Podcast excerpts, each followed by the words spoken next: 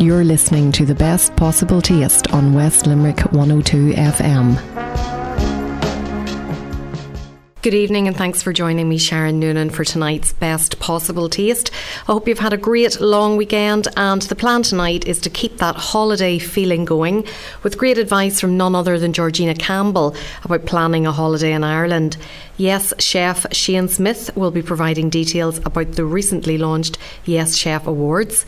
Avril Bannerton gives us the heads up on Taste of Dublin, which is taking place in Iveagh Gardens from Thursday the eleventh until June the fourteenth. And restaurant reviewer Rachel Keeley will be in studio to talk about a fairly new restaurant called Daroka in Ballybunion, County Kerry. If you have something that you'd like to share with us on the show, I'd love to hear from you. It could be your favourite recipe or a fantastic food find, anything food or drink related at all. Please do get in touch, and you can email me s dot noonan at live dot i e, or you can tweet me at Queen of Org, as in Queen of Organisation. But before you do, it's time to welcome resident reviewer Rachel Keeley and find out about her latest dining spot, which I know is going to be of great interest to listeners in the West Limerick area. Bon appetit. Yummy. Grubs up. Delicious. Mmm. Rachel, you're very welcome this evening. And tonight you're going to talk about a place that I would imagine is going to be very popular with the West Limerick listeners in particular, and that is Daroka in Ballybunion in County Kerry. Yes, and a place I'd imagine is going to get more popular as the summer months roll in, um, because it literally is overlooking the water in Ballybunion uh, village, I suppose you'd call it, town? I think it's a town. Town, probably. Uh, in the winter it looks like a village, no doubt, and it's a town in the summertime. Um, but it, it's not open very long, I think, um, but you actually recommended that I pop down and have a look at it, so I was obviously trusting your judgment. So um, we went down one evening. Not that I had, I had actually been in it at that stage, but I had heard, heard great things, things about yeah, it. Yes, yeah. I had heard great things about it. And all true, it transpired. The food was excellent. Do you know? But the weather, not so much, because you were there on a fairly exciting winter's night. Yes, um, like the end of the world down there. It was just rain lashing through and wind whipping up the sea, and yeah, not the most pleasant kind of seaside experience. But at the same time, you can definitely imagine what it would be like then in the win- in the summer months. Was it a weekend or midweek night? Midweek. We popped down after work, um, and I think it was a Tuesday or a Wednesday. And was it busy?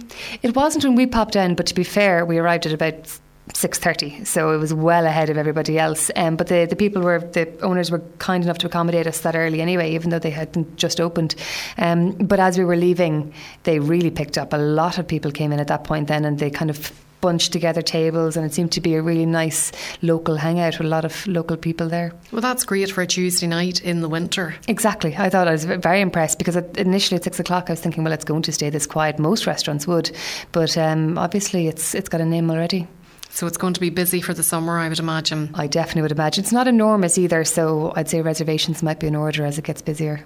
The decor now isn't the most striking. I hear, I've heard this now. It's not the sort of place that you would want to be judging the book by its cover. No, well, the first issue is that it doesn't seem to have Um, a sign. So we drove a little bit around and around trying to find the restaurant, um, and eventually decided that must be it, because it doesn't have any sign above it. Now, they may have just been in changeover period, or, or even the wind could have taken it down. Um, but then when you get inside as well, I think it used to be a country kitchen cafe. So a lot of pine and um, a lot of sort of traditional chairs and that kind of Irish heritage style, which uh, which is lovely, obviously, for a country cafe. Doesn't necessarily lend itself to the calibre of food as it transpired when we actually got down to got down to business. So the owners haven't put their own mark on it in terms of paint, furnishings, furniture? I don't think so. Um, I've never been to it before, to whatever premises it was beforehand, but I don't think an awful lot has been done. Um, but there was, which was very nice and very welcome on that winter evening, a lovely turf fire, so that was very atmospheric and nice to sit beside. Tell us then about the menu. What sort of food was on the menu? The food uh, menu is what I like. It's it's simple and uncomplicated and not enormous either. Um, so a lot of kind of Irish traditional dishes, but done very well and with interesting ingredients. So um, it was clear whoever put, to, put the menu together cares about food and, and knows quite a lot about food. Um, it was one of those occasions where we wanted a lot of it, um, a little bit of everything, so we kind of ordered accordingly. Um, but I started off with uh, Dublin Bay prawns. They were presented absolutely beautifully, sitting on top a really creamy Acquarello risotto. Lovely, lovely, uh, warming, comforting dish to have on such a blustery night like that. It was fantastic, and actually only eight euro, despite being very, very generous portion. I would have happily had that for my main course. It was a lovely way to start. Shells on or shells off? Shells off, uh, but very, very big and fat and meaty prawns, to be fair. So um, I'd imagine if the shells were on, they might have been a little bit of a challenge for myself. But uh, no, they were it, it, absolutely fabulous. Really, really one of the nicest starters I've had in a long time.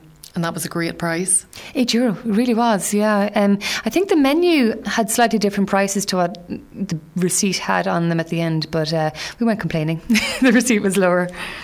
And what did your dining partner have to start? Um, yes, my, my husband had, like that, we were kind of thinking about seafood being so close, obviously, to the water. So he had seared scallops, um, which were delicious and fresh, as you'd imagine them to be. They were served alongside a really salty ham hock croquette, which was very interesting in terms of the juxtaposition of textures. You know, it was a really nice, I, th- I thought, addition to the scallops, because scallops in themselves can sometimes be a little bit bland in terms of taste. It was really nice to get that extra level of crunch and that extra level of flavours. And a bit of a change from the black pudding accompaniment that you'd often see with the scallops. Exactly, yes, yeah. And I think I've, I've seen quite a little bit of, quite a bit of chorizo as well with them recently. So that was something a little bit different. And the idea of, of, of I suppose, wrapping it in a croquette as well, or a croquette, was um, was fairly novel too. And that was twelve euro. So again, quite good value for, for a generous plate of scallops. Moving on to main courses. Uh, this is, I think, where we started to order a little bit of everything. Um, so I know that I went for the lamb rump, which was cooked beautifully. It was lovely and pink and uh, and really sort of well flavoured. And that was served with cauliflower and olives, um, which kind of gave it a slight hint of a Mediterranean to it, actually, in eating it. Um, and I had that then alongside a glass of chilled Pinot Grigio, a San Simone, which again was six fifty, so not, not too bad value. What, what the chef seems to do, which is very nice and, and quite... Uh, traditional, I suppose, is he drizzles a little bit of the pan juices around all the dishes. Um, it might not be the most novel technique that you'd ever see in sort of some of the high concept restaurants, but it's lovely and it adds a lovely, lovely flavour to the dish. So I was glad to see it. And what did Anthony have? He had the pork neck because he doesn't have to care about calories. Um, he it was slow cooked and served with wilted kale and parsnips. Uh, and then to top uh, top it all off, there was a spoonful of Café de Paris butter oozing down on top. It was fabulous. Really, really nice. You got Man to food. Taste a little bit. I did. I got to taste a little bit of it and think about working it off later. Um, it was really, really good. The meat was just, just absolutely fell apart. Um, and he had that alongside a glass of Malbec. And do you have to order sides, or do the dishes come complete with everything that you need to go with them? We um, they they come with a certain amount, all right. I'm trying to recall now. They come with a certain amount, but again, because it all looked so appetising, we ended up ordering what turned out to be incredibly generous sides. We thought we were ordering a little bit of this, a little bit of that. It turned out to be a table full of sides, really. Um, so much to our eternal shame, we had to leave quite a bit of it behind.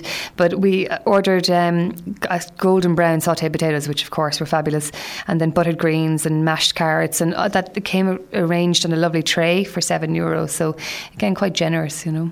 And and good value. And good value, yeah, especially for the calibre of food, because it, it was, it was cooked with care. You could tell, you could tell whoever put it together has A, training, and B, a passion for food. And I think they grow a lot of their own vegetables. I think I saw that on the website, all right, yes. I didn't get enough of a chance to talk to the guys there, but I get the impression they do. And it certainly tasted like that. It tasted quite fresh. Yeah. I think they've a polytunnel nearby and they grow a lot of produce there, including art- artichokes.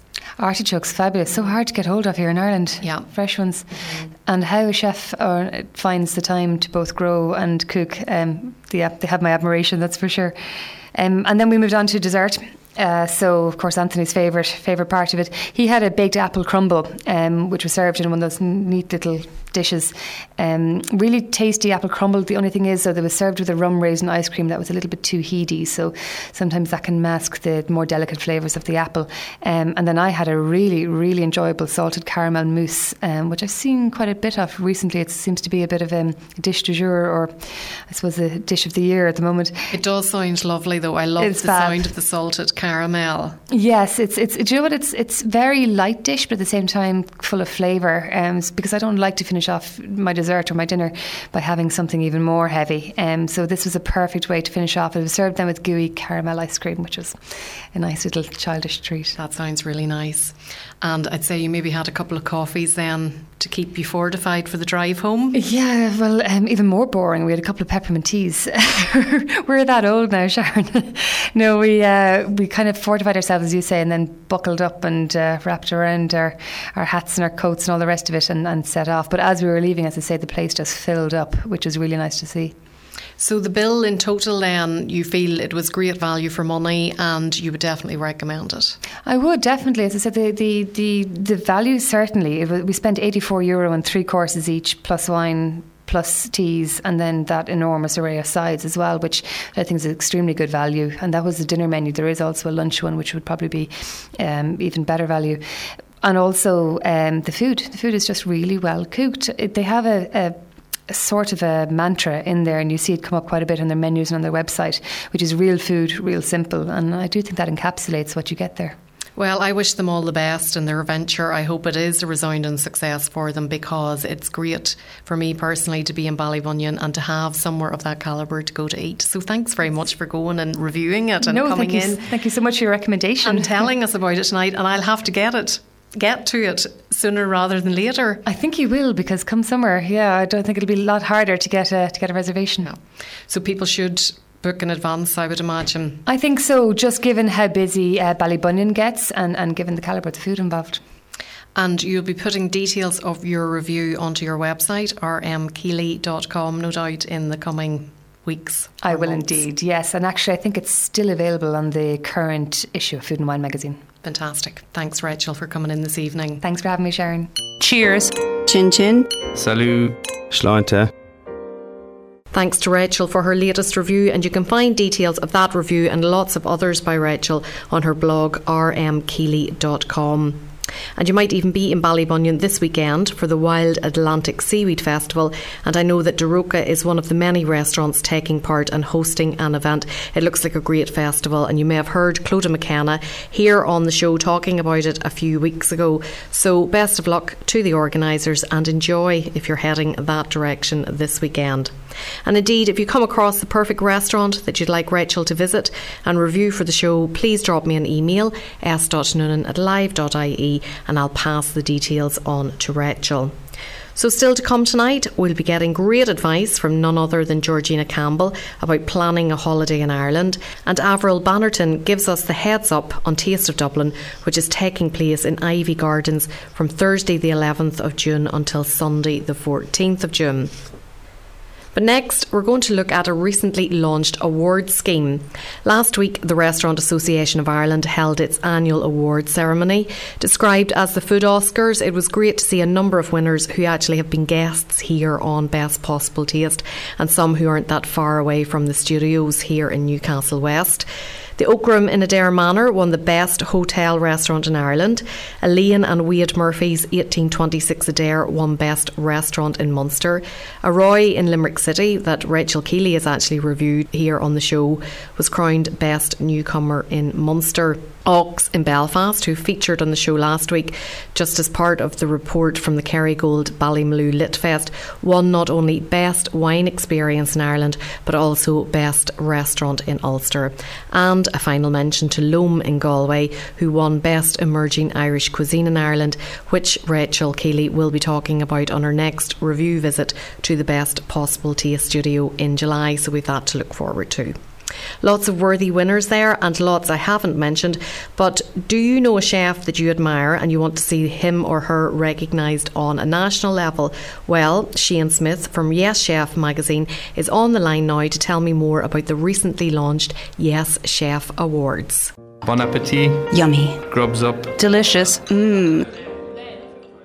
Shane, great to have you on the show this evening. The Yes Chef Awards, what's this all about? Do tell. It kind of spawned from a charity uh, night that we had. It was a great success. We had invited a load of chefs to come and join us at the Belfast Harbour Commissioners. The following year we also had a charitable dinner, and we decided that we had also launched the Yes Chef Awards, which was last year. The, the level of interest from sponsors is amazing. Then we launched the actual nomination lines uh, online, yes chef dot i e forward slash nominations, and we have almost two-thirds of the same amount of nominations.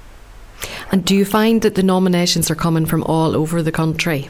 Oh, absolutely, yes, which is very encouraging to see that, especially due to the fact that we originally started as a Northern Irish publication. It, there's a lot of guys out there, and this is why I started Yes Chef, a lot of guys out there who don't sort of ride the P R train.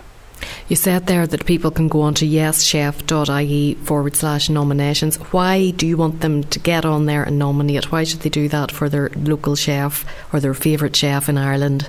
Uh, it can be chef, front of house, um, restaurant, hotel restaurant, fine dining. We, we've extended the, um, because of the, the, the popularity of last year, we had to extend the uh, categories. Um, we're not going to have sort of best, loud, need, Cavan, Monaghan. We're, we're not going to go around all that. I think everybody from uh, across the island who are, you know, they're, they're working their heart out. A chef's life is a tough life. Thank goodness I'm not one. And I think they deserve some recognition. And you're going into a local restaurant on a weekly or a fortnight or once a month or whatever way it might be, and you're getting a really nice dinner and it's consistent. I think that's the huge, um, that's the, the, the, the bottom line, really. Is there a number of stages in the, the process? Like once they're nominated, are, are people going out to assess them independently, or what, what way does it work after you're nominated? You will be nominated, you'll hit your quota, they will be vetted uh, on a, uh, I'll, I'll obviously a questionnaire that we built from last year and built upon from last year. The panel of inspectors include chefs from the panel of chefs, um, people from uh, the culinary arts uh, industry, or culinary arts college um, courses, um, like obviously the, the tutors and mentors. Um, we have people who would be um, you know, high in the food, writing, blogging end of things as well. The award ceremony, tell us about it. When does it take place and when are the winners announced? The winners will be announced on the twentieth of October. Um, the schedule is we have nominations open at the moment. As soon as people start hitting the bar, which will be in the next month, in fact a couple already have hit the bar, uh, we will start inspections. Inspections will go through um, June, July, August, and in September we will have all the, the tallies in. We will then, uh, we're going to have a, a panel of judges whom we'll um, invite to a dinner in a, a, a, a secret Dublin location. And we will discuss and debate and deliberate and find out who is actually going to go forward. At that stage, we may have to have second inspections. And uh, that we'll have that window towards the end of October. And we'll cross all the T's, dot all the I's in the early part of October, and then we have our awards dinner, which is set for the Hudson Bay in Athlone, a centrally located area. Shane, it all sounds fantastic. yeschef.ie forward slash nomination. So we'll appeal to the listeners now to get on there and vote, vote, vote. If they vote, vote, vote, we're also going to have a, a, a nominator's prize. We have coffee hampers to give away. So if people get on, nominate their name, their email will be registered on it. They're all uh, obligatory questions, and submit their survey. They are then automatically entered free to enter or to win a prize or two here and there. All right, well, all the best with it, Shane, and thanks a million for talking to me this evening. You're listening to The Best Possible Taste on West Limerick one oh two F M.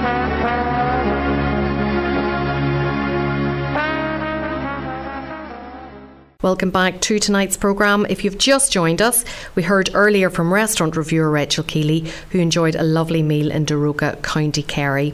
And just before the break, Shane Smith was talking about the Yes Chef Awards, so please do get nominating now. Never fear if you've missed some of the show, as it will be up on the Best Possible Taste podcast later in the week, along with all the previous shows. And you'll find the podcast on SoundCloud. dot com forward slash food dash and dash drink dash show. Still to come tonight, Avril Bannerton will be joining us on the phone to talk about Taste of Dublin, which takes place in Iveagh Gardens from the eleventh to the fourteenth of June, and it's celebrating its tenth year this year. Okay, so now it's perfect timing to have my next guest on the programme if you are planning a staycation this year. Georgina Campbell publishes guides that specialise in food, travel and hospitality, so who better to ask for some advice when trying to decide where to go, stay and eat. Cheers. Chin chin. Salut. Schleiter. Georgina, you're very welcome to the programme this evening. Thank you very much, Sharon. It's great to be with you.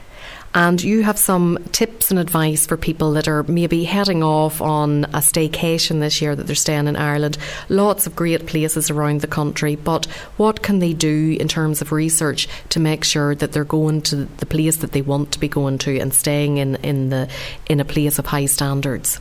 Well, you know, Sharon, I think one of the most important things is to take the time before your trip uh, to do as much research as you can. I think aside from anything else, you know, that it really adds to pleasure of travel. I think if you take that time and, you know, you play around online and you, you you find out as much as you can about the area that you're interested in going to and what's available in that area, I think that that really pays off. And it's the same with, uh, you know, the recommendations, places to stay.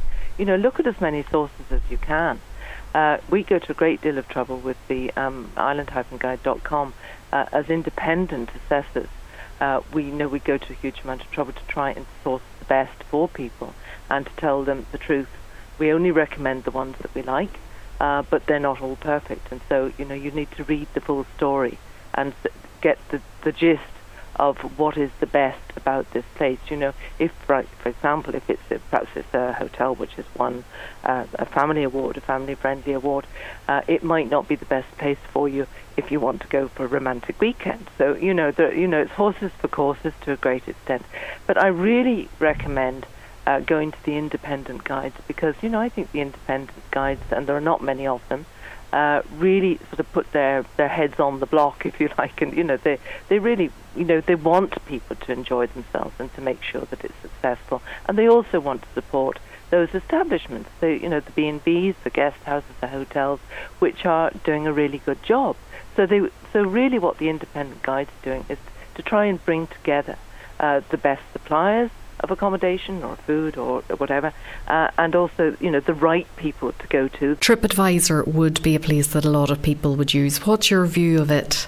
I think everybody uses TripAdvisor. I mean, it's just, it's a phenomenon. It's just suddenly come out of nowhere over the last few years, and, and it's just universal now. I, I, don't, I think anyone who said they didn't use TripAdvisor at all would be lying.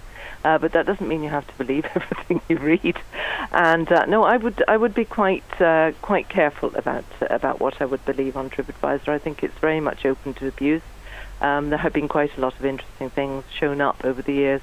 Uh, you know, there was that um, hotel, I think it was in Austria, uh, that didn't exist at all, that had all sorts of amazing reviews. And, you know, things can happen. So I, you know, I wouldn't take it all as gospel. Um, but I think as part of a package of uh, research tools, I think it's very useful. All of the places that you would recommend are Fulcha Ireland approved. What does that mean exactly? Well, what it means really is that they, that they are registered, that they've been checked out, that there are certain basic uh, requirements that they meet. And uh, the, the thing is that it's the only registration system that we have in this country at the moment, and I feel very strongly that we need a new one. Uh, we need a, a system which is uh, is very inexpensive for people, so that people don't feel, uh, you know, that they can't go into business, uh, you know, because of the cost of this uh, this uh, registration. But I think we need to check very basic things like, you know, have you got your fire certificate? I mean, that, that sounds very obvious, but you'd be surprised how many people around the country might have issues like Uh, fire certificate uh, n- not, you know, the requirements not met for the fire certificate, or perhaps something like planning issues. Uh, there can be very serious things which are not obvious to the guest, and mightn't even be obvious to uh, to the casual observer who who is coming, uh, you know, from a guidebook. I mean, that is quite possible. So those sort of systems uh, can actually trace those uh, important things which need to be checked. And I think it could be as simple as something that you do yourself. You know, you fill in the form, you tick the boxes, you sign, you put your name to the fact that this is the truth. And uh, then, you know, there would be spot checks. And I don't think it should be expensive. But I do think that there should be an option uh, which is there for registration, which is not the um, the uh, Fulcher Island one, which I think a lot of people feel is too expensive and also is quite restrictive. And a lot of people are opting out at the moment, which is a problem for us, because we do actually require it, as you say. And the reason we require it is we, because we feel that it's the correct thing to do, that there should be a, a registration. In the north, um, in Northern Ireland, uh, there is actually a mandatory requirement. You can't open for business uh, before being registered, and I think we need that here as well. You said there about Vulture Ireland and ticking boxes and making sure that they meet certain criteria. What is your assessment process? What does somebody have to do or have in order to be Georgina Campbell approved? Well, it, it wouldn't be the same as the Vulture Island one. I mean, we're not interested in what, you know, how many armchairs people have got in a room or whether the curtains match the, the match the bedspread, that kind of thing. You know, we're not into that kind of thing at all. Um, it, it, there is a subjective element to it. There's no doubt about that. I think, again, if you put your name to a guide, Um, that there, people would expect that there would be a subjective element. But also, um, I and, and our assessors, we have a team of, of independent assessors uh, who work all over the country. Um, they're not paid by the guide, but they're, they're independent people. Perhaps uh, they might be food writers and people like that, people who have got great experience but are not professional all-time, uh, you know, full-time um, assessors. Uh, but we have this kind of team uh, of reliable people who fill in quite a complicated form. Uh, we go through the process that anybody would go through uh, if you were going to stay somewhere, the process of how easy it is to find your information before you go, um, how your booking is handled, uh, how your arrival is handled, and even things like how th- what the signage is like on the way, how easy is this place to find, uh, all of those sort of things. Then, you know, the, the reception that you have, both in terms of the physical reception area, but also the, the you know, the warmth of the, of the reception by by the hosts. Uh, so the whole process, uh, the you know, the, the comfort of the rooms, both both the bedrooms and the the, the more public areas, um, how good the food is, everything, and each of these areas um, has a section on our report form. And so at the end of it, we have a very full picture of the experience Uh, that that particular assessor had on that particular day. And it may not be the same the next day, but that we go without uh, making appointments. Uh, we book, in, you know, if necessary, in another name. Uh, so, you know, we, we behave very much as an ordinary uh, but observant guest would do. You're, you're saying there about booking in a different name, but would you not be fairly well recognised whenever you arrive somewhere? Well, uh, yes, that, that would certainly be a case, but, you know, by the time you arrive, well, for a start, I should perhaps put a caveat also that you'd be surprised how unobservant staff can be sometimes. You know, that, that you can go for a meal and think, you know, that that, it, that that you might very well be recognised, and yet the staff would not pick up on you at all. So, you know, that isn't always the case. But the, the thing really is that if you're not expected, Uh, then once you arrive at a place, they can't really do that much to change it. Uh, you know, you're not going to to have different room. You're not going to have, you know, the room is not going to be suddenly spruced up or flowers put in it or anything special like that. Uh, the, the the menu is there. It's set for the, for the day, and you know those sort of things are not going to change. And also, if by any chance you are recognised, uh, you can see very easily looking around, you know, how other people are treated.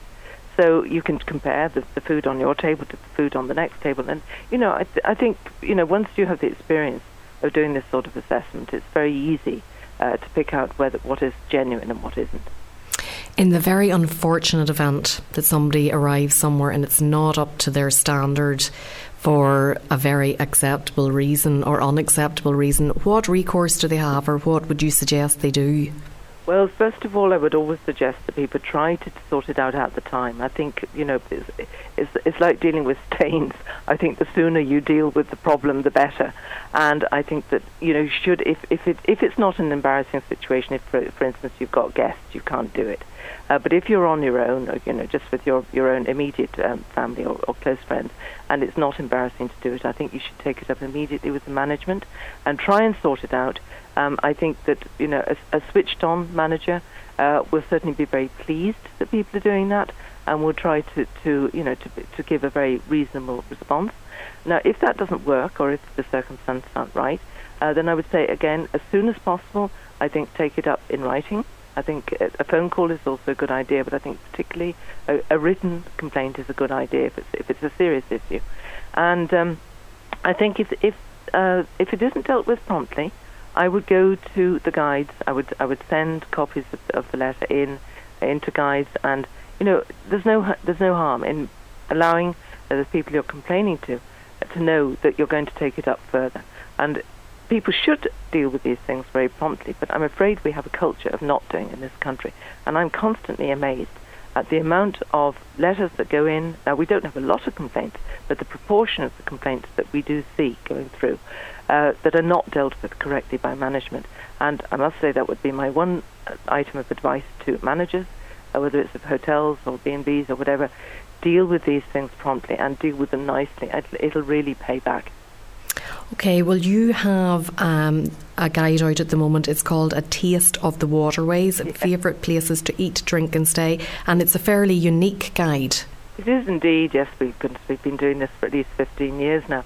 I think some of the inland waterways, I think it's one of the great hidden resources of Ireland, the untapped resources. Um, it's amazing how few people actually know very much about the waterways, you know, know what their names are, the navigable waterways, where they go, uh, what's on offer once you get there. And in fact, it's, you know, you think in terms of the boating, and that is the main point of this, that this uh, particular guide we do in partnership with Waterways Ireland, and it is focused on the boating side of things. But Waterways Ireland, like everyone in Ireland uh, recently, you know, have been looking to broaden the appeal, and I think that now we, we have actually developed it quite a bit, and there's, there's a lot Uh, to, on offer in the corridors around the uh, waterways as well. So all sorts of activities, and not necessarily waterways activities. I mean, could be things like horse riding, walking, golf, all kinds of things. Uh, cycling now along the uh, uh, along the banks is becoming a very popular thing, particularly along the canals. Uh, so you know there are loads and loads of things to do, uh, but there are also lovely places to stay. And I think you know people will be really surprised. This is, if you like, the real Ireland. You know, it's it. This is the centre of Ireland for the most part, and it's it's completely different. It's unique. It's different from the rest of the country, and they're very much themselves, these places, and they they are so exciting to find. Lots of simple things, lovely old pubs, for example, the sort of pubs that you thought had gone years ago, and uh, you know, it's it's a joy really. Uh, you, you know, you must expect um, not necessarily huge standards, because obviously you're not going to find. You know, they're going to find, not going to find you know, very um, high-end restaurants, or not very many of them, although you'd be surprised there as well. I mean, for example, uh, Nevin Maguire's lovely restaurant, Black Lion, is very close to the waterways. And so we actually included, as, as a, you know, to take a taxi from Enniskillen uh, to pop out to him for dinner. Uh, although you would have to book quite a long time. You would, yeah. yeah. You certainly would, yeah. yeah. But there, um, all the, the point really is that there are places which you wouldn't perhaps think of in terms of the waterways. There, there are some, you know, real treat places as well. And there are also some cities. I mean, for example, well, the only real city would be Limerick. Uh, and we have recommendations in Limerick. And uh, Limerick, of course, is very much, uh, you know, a water-based city. And th- th- you know everything for the Shannon starts you know from there upwards, and it's just it's great fun. That there's nothing more enjoyable, I think, than staying or eating, drinking beside the water. Everybody loves it, and it doesn't have to be the sea. I'd absolutely agree with you. And if you had to choose one place in the book to highlight to the listeners, where would it be? You've mentioned Nevin Maguire's McNeen House already. Yes, I, I did, and I, I've been thinking, you know, particularly about the Limerick area, um, in you know, knowing that I was going to talk to you today. And there's one place I think in particular that really stands out, and uh, I think it may well be a favourite of yours, because I think that, you know a lot of people really love this place, and it's always kept its its sense of itself. Uh, very high standards, but hugely hospitable, and terrific food, most of it grown on site. And of course it is the mustard seed, uh, and it's just a wonderful wonderful place. It's a wonderful place to stay, it's a wonderful place to eat, and it's just a wonderful place to know that it's there.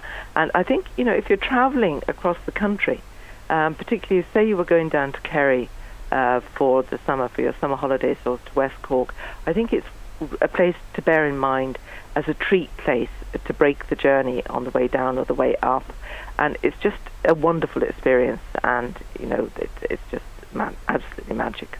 I totally agree with you. Very lucky that it's on the doorstep here in Ballingarry, which is just outside Adair, really. It's not that far from Adair, and certainly not from Newcastle West, where I'm based. No, it's not far from Adair, but it's got that really rural feeling uh, but that you don't get in the village. Adair is lovely, uh, but it's always busy.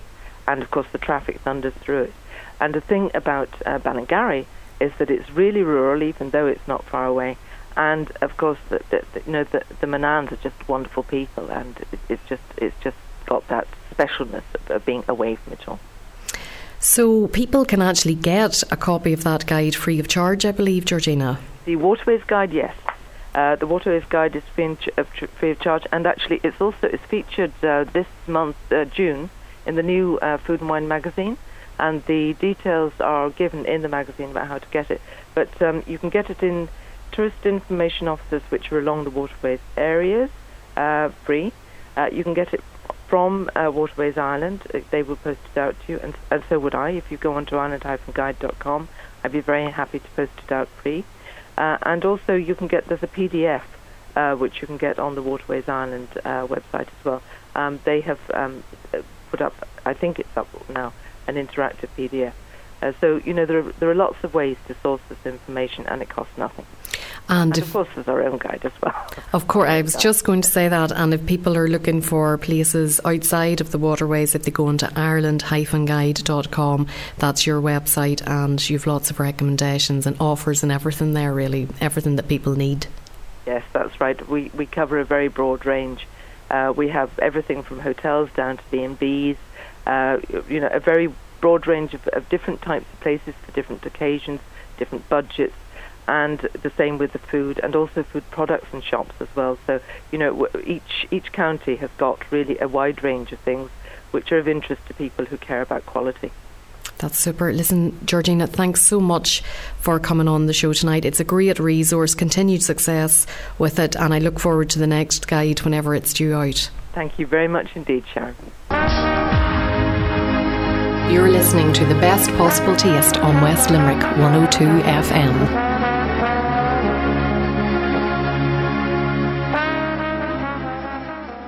Welcome back to The Best Possible Taste. I'm Sharon Noonan, and just before the break you heard me chatting to the lovely Georgina Campbell, who had great advice to ensure that you have the best holiday experience in Ireland. Be sure to pick up a copy of Georgina's A Taste of the Waterways with all the details about where to eat, drink and stay. And if you're planning a trip to Dublin, how about incorporating a visit to Taste of Dublin, which is on in Iveagh Gardens from Thursday the eleventh of June until Sunday the fourteenth of June. It's celebrating ten years, and Avril Bannerton is on the phone to tell us what we can look forward to. Bon appetit. Yummy. Grubs up. Delicious. Mmm. Avril, thanks so much for taking the call this evening. Taste of Dublin is ten years, and you were actually there at the very start. Yes, um, I saw the event actually happen in London, which had been running for three years, and I was watching it with, I suppose, admiration, and decided to take it to Dublin ten years ago, and I joint ventured with Round Events in the U K at that stage. Uh, we hosted it in Dublin Castle. It was a huge success. We outgrew the venue and then moved to the Iveagh Gardens in the second year. And here we are ten years on. And Iveagh Gardens is so central because it's not that far off Saint Stephen's Green. Oh, absolutely. I mean, it, it technically is, actually. It's, it's Dublin's hidden secret. It's just off, it's right bang in the middle of Stephen's Green, right beside the Lewis, so it's so accessible for everybody. And, you know, I think everybody in the world knows where Cap- Copperface Jack's is. It's actually directly across the road from there. Seems to be a fairly favourite haunt. But, you know, it's a great spot and it's very magical. Well, as you're celebrating ten years, what exciting events are taking place on site? Oh my God, we've such an array. I mean, to the point that every every every part of, of the venue is actually sort of, um, I suppose there's got an amazing feature happening. But we have a lot of, obviously we've got all of our restaurants. We have twenty-one restaurants lined up this year. You know, a lot of the old restaurants and a lot of the new. You know, we still have the Chapter ones and the Jack Wars, and there were restaurants that were with us in the very, very beginning, supported with um, a lot of Asian fusion. So there's quite a nice mix of restaurants. We have a huge amount of masterclasses um, with Electrolux Taste Theatre, Electrolux Chef Secrets. Um, they're all sort of interactive demos which will be happening through the course of the weekend. We also have the Electrolux Secret Ingredient, which is very interesting, and that's hosted by B B C One's MasterChef Tim Anderson. So that's a really, really special um, event where people can learn all about naturally stored ingredients and through sensory journey of taste. This year, for the tenth year back, we have the O'Brien's Wine Experience, and they're also our official partner. They match all of the wines with the dishes served in our twenty-one restaurants, which is quite unique. So it means um, it's educational, but it's also obviously very easy for people to, to, to, to pair up. This year, for the first time, Sharon, we also have um, The Skillery, which is inspired by dairy, and that's from the National Dairy Council, so that'll be an interesting one, and that's all about unique knowledge and learning skills coupled with outstanding quality produce from, I suppose, our natural grass-based system. So there's a lot of, I suppose, healthy um, information there, and people can explore the, di- the delights of the Skillery, which is inspired by dairy this year. Um, very new to taste, Sharon. We have Espresso, Nespresso for the first time joining us, and they'll have a double-tiered um, experiential area where people can actually learn about the art of coffee coffee making, and that's become very much, I suppose, on trend. You know, tea and coffee shows around the world have really, really taken off. So they will have their um, ambassador chef, Kevin Thornton, who's a Michelin star chef, representing them on site and pairing coffees with food. So that, that'll be very interesting. Um, also, we've Sony representing A Taste of Japan this year. So the public can learn, um, can obviously, I suppose, get involved in the masterclasses twice a day, um, try out some, I suppose, um, sushi rolling, and um, obviously combine the technology side of things with it, and, and see a lot of stuff uploaded in the smartphones. And that's Fiona Uama that's involved in that's that, who, right. is, who has yes. been on the show here a couple of times, is right, very skilled very in the art of Japanese cuisine. Absolutely, she'll be demoing, and she'll basically be representing that, that whole feature for, for, for, the, for the course of the weekend. And then we've a huge amount, we've a huge array of, I mean, I could go on and on, but there's a huge amount of, I suppose, interactive um, restaurant experience, uh, food experiences. Um, Aldi will be back, Fiona, this year. As you know, last year they were in and they had an amazing, obviously, feature. Their feature still remains a secret, so they will be disclosing what that's going to be on a few days close to the event. So it's always actually interesting for the public just to get in, in, in um, behind the scenes. Um, and they always roll out quite unique um, events. And then we've a huge amount of other attractions happening. We have um, Bulmer's Bar matching up at the Old Spot, which is matching ciders with foods again, which has become um, very, very trendy and informative, and people are big into their whole, I suppose, cider and um, information classes, so that will be really interesting. Um, we also have the Celebrity Cruises and Taittinger partnering up with us on the V I P area, so again, if, if somebody buys into the, I suppose, the V I P tickets, um, people can obviously experience and enjoy a really nice class of Taittinger um, within the sort of cruise feeling of the Celebrity Cruises, so it won't drift away, but hopefully it'll... It sounds wonderful. People. Exactly, it'll inspire, it'll inspire. And a huge amount of favour. I mean, Taste of Ireland, who have been with us again for nine years running now, are back, and, you know, they've put on such an array of cultural performances. We also have a huge lineup of entertainment over the course of the weekend. We have about twenty different bands, and a lot of the, the famous legends back, smash hits, spring breaks. So they're, they're all booked again, along with a lot of new talent as well. But um, a huge amount happening this year at Taste of Dublin. As I said to you, probably one of our busiest years from an interactive perspective. A lot of complimentary demos for people to engage in, and a lot of things for people to do, and a lot of tasting over the course of the weekend. You've a great mix there of homegrown talent. You mentioned Kevin Thornton. I know there's some other Irish chefs there, and then the international talent as well. That's right, yes. We have actually a good combination, but again, we always like to, I suppose, support our own local talent, because we have such a huge, I suppose, just a huge mix, and we have some really, really good, um, I suppose, just world, world famous chefs working in, in Ireland, who have started from day dot. I mean, you have the likes of Neville Maguire, who's a huge Irish figure, Clodagh McKenna, Kevin Dundon. Um, we've obviously got Edward Hayden coming in from the U K. We've Monica Galetti from MasterChef, Um, who has worked very, very closely with Michelle Ruse Junior, who's also going to be at the event this year. But along with a lot of our homegrown, we have Ross Lewis, Richard Corrigan, Kevin Thornton, and Oliver Dunn also appearing alongside Derry Clark from, from um, Le Cravan Restaurant in Dublin. Did Richard... And of course Rachel Allen. Sorry, I forgot to mention Rachel. Rachel's also participating in the in Taste this year. Sorry. Did you honour Richard Corrigan in some fashion at the launch? We did. Um, we presented for the second time ever the Taste Icon Awards, and that was presented about three weeks ago. And the first, I suppose, honorary figure of that was Myrtle Allen for her association with the in the food Irish Irish food industry. This year it went to Richard Corrigan again for his, I suppose, participation and his promotion of Irish um, food within both the Irish and the U K market. As you know, he has a number of restaurants in the U K, but he's now exporting a lot of his homegrown from his venue in Virginia, his new hotel in Virginia, and he's now obviously um, export, exporting a lot of that. So um, that was a huge part of the recognition, and, and they um, support alongside um, alongside Richard. Let's talk for a minute then about the people that this is targeted at, because it's run in a very different way compared to other festivals in terms of opening hours. Yes, that's right. Um, we, Sharon, we open, basically technically we have a lunchtime and a dinner session, and we start on Thursday the eleventh of June. So this year for the first time we're actually rolling out on Thursday afternoon from twelve o'clock to four.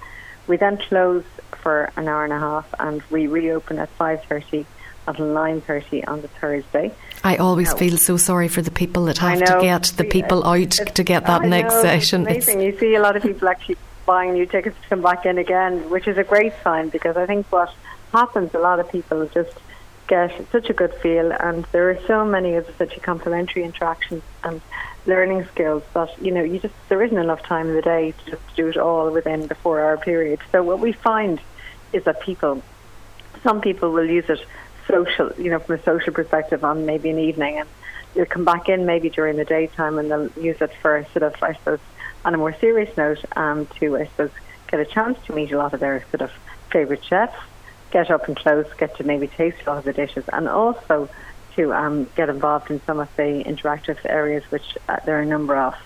Um, so it's, it's an amazing, it's, and also then we also have a family afternoon on both Friday and Saturday afternoon, so we do again see a lot of repeat visitors coming back in and, and just using it as a possible chill out family afternoon. You know, they may have been in maybe on a Thursday or Friday, and because they've enjoyed it so much and they see the potential to, I suppose, up update their skills, um, they come back in again, which is, is which is really nice. So it is targeted at singles, couples, groups, hens, families, like as long as you choose uh, the right uh, time to go. Yes, and we find a huge corporate market. So we find um, they, uh, a lot of basically the Thursday afternoons are people that maybe might have downtimes during Thursday afternoon. This year, for the first time ever, we're hosting a big break, which is in association with Bank of Ireland. And the whole idea behind it is basically focusing the networking and the pitching skill side of things. Um, from that, I suppose if you if you're looking to sort of access the industry and get involved in in the restaurant business or get involved in something to do with the food and drinks business, Bank of Ireland will be there to obviously assist people and give them lots of hints and tips.